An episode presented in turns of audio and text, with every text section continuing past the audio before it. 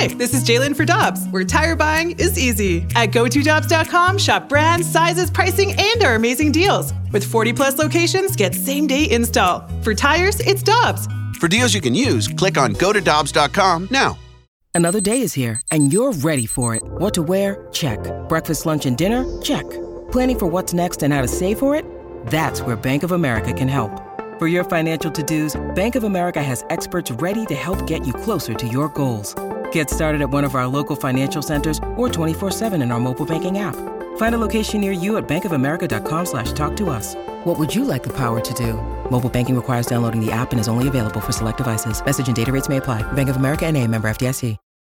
Everything St. Louis Blues as we head into the Blues booth. Presented by Boardwalk Hardwood Floors, a proud partner of your St. Louis Blues. Find your perfect new floor at our four convenient locations and online at boardwalkhardwood.com.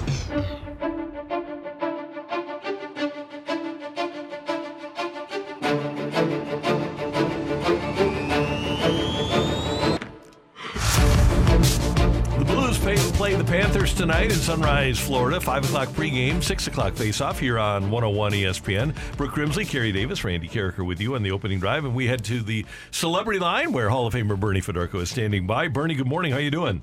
Good morning, Randy. I'm doing great. Don't you wish they would have had Florida in the league when you were playing? no kidding. Florida, Phoenix. I mean, all it, it would have been really, really nice to get a little bit of time in the sun, especially around Christmas. This would have been a really nice. This would have been beating Christmas shopping. Being down there laying in the sun. yeah. Well, Bernie, obviously not a great game for the Blues the other night, losing six to one to the Lightning. What did you see in that game? Because it felt like maybe some of the old habits were creeping back in after getting two wins with the head coaching change.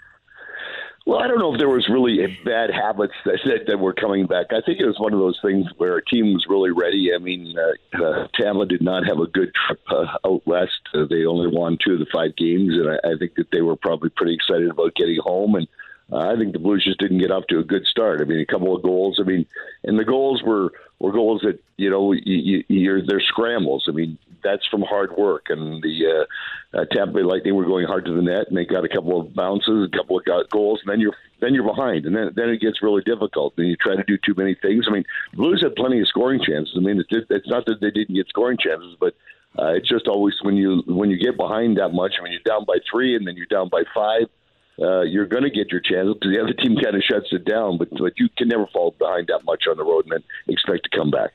We, have been talking about Drew Bannister uh, really making his point uh, to the entire team, and he sat down Buchnevich for a large majority of that game. What are your thoughts on that? And does that send a, a message to the other players on that team?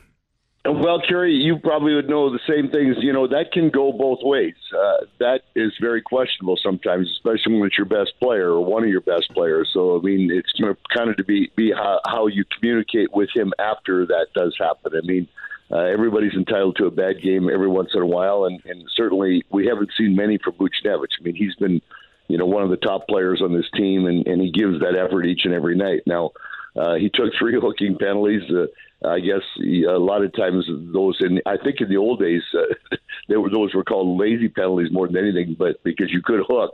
But now it's kind of wrong place, wrong time, and you get your hands up or the stick up into someone's hands, and all of a sudden it's a hooking penalty. So, um, you know, I, I just hope that Butch takes it in the right way and says, you know what, yeah, it does can send a message to the whole team that hey, even our best player, if he doesn't play up to the capabilities, then he's not going to play. But uh, a lot of times, I, I think that that you have to make sure that that uh, Drew communicates with him and say, "Hey, I'm not I'm not holding you uh, ransom for this. I'm holding you accountable for what for this, but you're not going to certainly going to say it every time you do something like this." So uh, you know, it, that's kind of the way I look at it.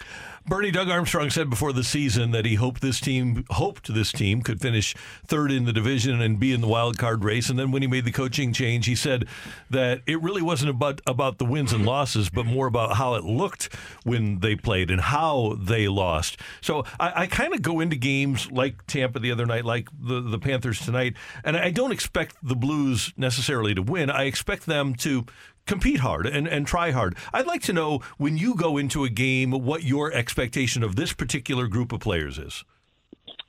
Well, I, I kind of agree with what you're saying. Is that uh, I mean, this team is not uh, on paper what some of the other teams are, and certainly not what uh, what uh, the Florida Panthers have. I mean, Panthers are uh, kind of a powerhouse from last year. They're still playing well. They're what eight or ten games above 500 right now. So yes, I mean I think you have to be realistic every time. Uh, your job is to go out there and try to play as good as you can to try to win a game, and no matter who you're playing against. But uh, when you're realistic, I mean, uh, yeah, the, the the sights are not that high. I mean, the expectations. Uh, to be, you know, battling for for a wild card position in, in in the in the league right now is what Doug Armstrong said, and the Blues really are there right now. I mean, they're at 500 right now. Um, you know, only two games left before Christmas, and they were getting close to halfway. So they're still in in the running for that. But I mean, the players know as well. But I mean, the players still uh, have something to prove, and and you know, you can beat anybody. I mean, it's the NHL. You got the top players in the league, and if you have a better game, um, if everybody has to put it this way, if everybody has the, the their best game each and every night, the team that's a better team on paper is going to win unless you get great goaltending. And, and, and we've seen that out of Binnington every once in a while. So, yes, this team can still compete, but I think you have to be realistic, too, in saying that um, they're going to have to battle for, for a wild card spot. They're not going to be a top three team in the, in the division. I know that Justin Faulk got a power play goal the other night, and so things at least are starting to trend in somewhat of a better direction than what it has been. It still is not completely there. Do you see maybe possibly some personnel changes coming to the power play?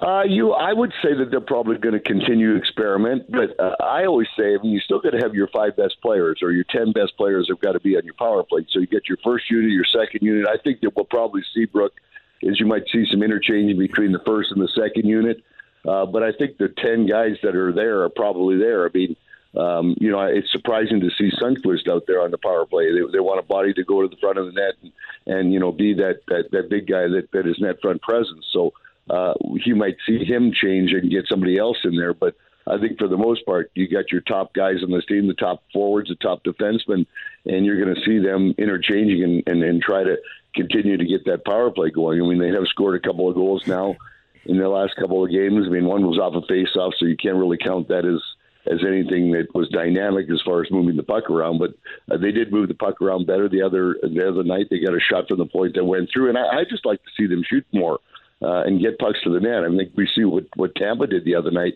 Um, you know, just throw the puck to the net, even even if it's not on the power play. Get to the front of the net and, and score from those greasy areas, as we keep talking about it. But but certainly. Uh, the power play's got to be better if they're going to be successful, especially on the road.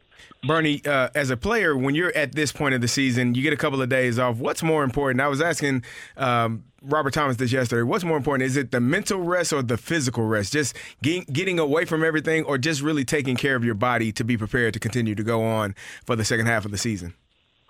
I really believe it's more mental now at this point in time. The guys are in such good condition. I mean, they skate every day. They're practicing. I mean, a guy like Robert Thomas is playing over 20 minutes a game. So, I mean, I don't think you have to have to worry about him getting out of shape. So it's it's the it's the you know what for guys getting out of shape, it's the guys that play you know, six or seven minutes. Those are the guys that really have to worry about the physical stuff. But you know, these guys ride the bike after the game, and they're always, you know, going. They're always in motion. They always watch what they eat and this and that. So I think it's more of a mental thing. I mean, it's nice to get away from the rink, uh, and you know what, with the new.